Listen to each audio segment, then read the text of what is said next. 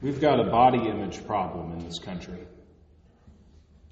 And I'm, I'm not just talking about our own individual bodies, although that's a related problem. We've got a long running body image problem in what we think Lutherans ought to look like, or what we think our community ought to look like, or what we think America ought to look like. We've got this image of the perfect corporate body, just like many of us have this image of the perfect physical body. Such a fantasy kills individuals, congregations, communities, even countries. The death of George Floyd this week made that painfully clear yet again. Certain members of the body politic in the United States continue to be, be denied basic human rights and dignity because of their skin color or economic class. When that happens for decades upon decades to black and brown individuals, should we be surprised at the wave and intensity of anger that has boiled over in the Twin Cities? Public order and safety must be restored, but let's try to understand the anger for a moment for most of these folks, leaving aside the fact that there will always be some people who just want to watch the world burn. Remember how angry white protesters were a few weeks ago in Lansing, Michigan? Take that anger and multiply it by 400 years of slavery, lynching, and systemic racism and classism. And we might get an approximation of how our black and brown brothers and sisters feel. Now, some of you might be thinking, Pastor, where do you get off talking about the rioting and looting and general mayhem going on? You're just as comfortable as the rest of us. And you would be angry and scared too if your property went up in flames. You're just as reliant on the police to maintain public order here as all of us. So don't go pontificating about what's going on in Minneapolis. Stop being political. Keep church at church. I concede most of this.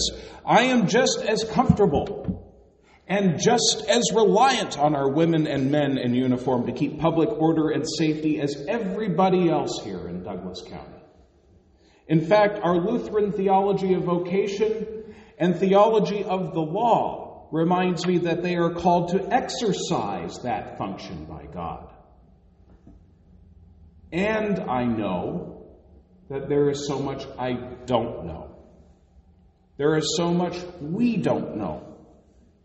What would we do under that kind of stress, under that level of fear? On a personal note, the mayor of Minneapolis is my age. And I don't know how I would exercise leadership in that situation, let alone maintain my personal sanity. However, my task in calling today is to preach a word from the Lord. And it is remarkable how Paul's writing on the body applies to our time. There's a word from the Lord there for us today. The whole letter of 1 Corinthians is a case study in what happens when a community forgets that they are members of and connected in a singular body in this case, the mystical body of Christ. What is happening today in the Twin Cities and throughout the country has less to do with partisan politics, despite the noise out there, and much more to do with how God calls us to embody the gospel of Jesus Christ in our day. In Paul's day, the problems at Corinth lay in class distinctions and spiritual abilities. In chapter 11, Paul excoriates them for upholding unchristian class distinctions at the Lord's Supper. They get together and each goes ahead with their own supper. The Corinthian church was BYOB, I suppose. And in Paul's words, one goes hungry and another becomes drunk. Such a supper was not the Lord's Supper, Paul says, but a mockery of it. Another problem that Paul gets into is the privileging of some spiritual things over others. the Corinthians were drawn to abilities that got attention. Not much different, perhaps, from many of us. For them, that was speaking in heaven inspired unintelligible speech, also known as speaking in tongues, or working miracles. Midwestern American Lutherans are freaked out by speaking in tongues for the most part. And so for us, those abilities, those privileged abilities might be charismatic preaching or professional musicianship. In either case, the temptation was and is to disregard the quieter but greater abilities granted by the Spirit. Gifts of faith, love, and hope, the three great virtues, according to Paul, often don't garner much notice because they're in the background. And they're difficult. They're hard.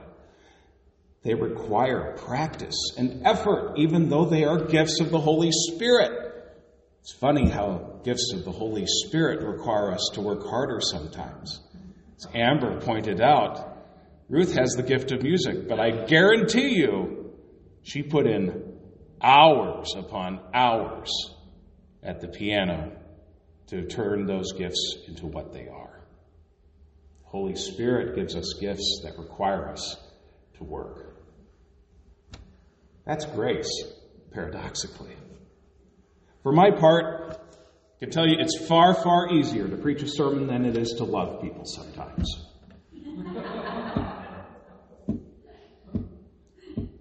Not joking.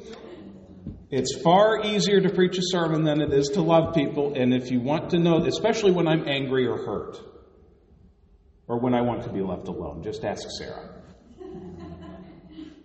Yet, Paul in chapter 13 calls on me and on all of us to strive to do exactly that. If I don't have, if I don't strive for, and if I don't have this holy inspired agape love, it doesn't matter how many inspiring sermons I preach. If I don't have Holy Spirit, if we don't have that kind of love, it doesn't matter how well regarded a community Alexandria is, or how much good Shalom Lutheran Church does, or how awesome our worship is. It doesn't matter. Without that kind of love, we cannot see how we are all knit into one body of Christ with various charismas, charismata, the Greek word there, granted by the Holy Spirit. We can too easily fall into the trap that the Corinthians did by esteeming some abilities and disregarding others. We easily esteem some people and treat others like garbage. But a miracle happened there at Corinth and has continued to happen at the church, in the church, throughout its 2,000 year history. The Spirit inspired agape love in the congregation at Corinth was enough to keep the church from falling apart. It kept the church alive, and with it, kept the gospel alive. Kind of like our daily bread. God the Spirit gives us our daily ability to love. Without that spirit inspired love, the church would have quickly torn itself apart. There are too many schisms already to name in church history. Imagine what would have happened if the Spirit hadn't sustained the church at all. It would have been a non starter. The church would have been an abortion, an accident of the times, a stray hair in the dustbin of history. But by the grace of God, it isn't. And we aren't. The Spirit has been active in the church since that day of Pentecost when a violent wind and flame rushed into that assembly of Galilean Christ followers. The Spirit has been active in the church since that day, granting various gifts and abilities and inspiring us to continue to work hard for the sake of the saving gospel of Jesus Christ. On that day, the day of Pentecost, the universality of God's mission was revealed to redeem, restore, and perfect humanity through the life, death, and resurrection of Jesus Christ. That's the mission of God to redeem, restore, and maybe not, let's not say perfect, let's say complete, complete humanity through the life, death, and resurrection of Jesus Christ. That is the sum and total of what we are about as Christians. A new way of life has been opened in Christ. A new way of being community. A community that realizes we fall into the same traps that the Corinthian church did without even meaning to. And yet knows that the Spirit is continually working on and within us to bring us to repentance, ongoing repentance and ongoing amendment of life, and to pursue, inspiring us to pursue the greater gifts.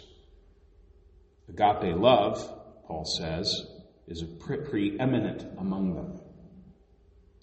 The Spirit calls us to let go of what we think the perfect body of people looks like and embrace the manifestation of the body of Christ that the Spirit has called us to be in this place and at this time. A redeemed people, a people restored to fellowship with God and each other, a people that strive to do justice, love, kindness, and walk humbly with their God, a people granted various kinds of charismas, spiritual gifts, to do the work of Christ and to be Christ's body in the world. God the Spirit, help us remain and strive to be that kind of people. One people. Not in a fictional perfect body of our own imagination, but one in the real, tangible, present body of Christ.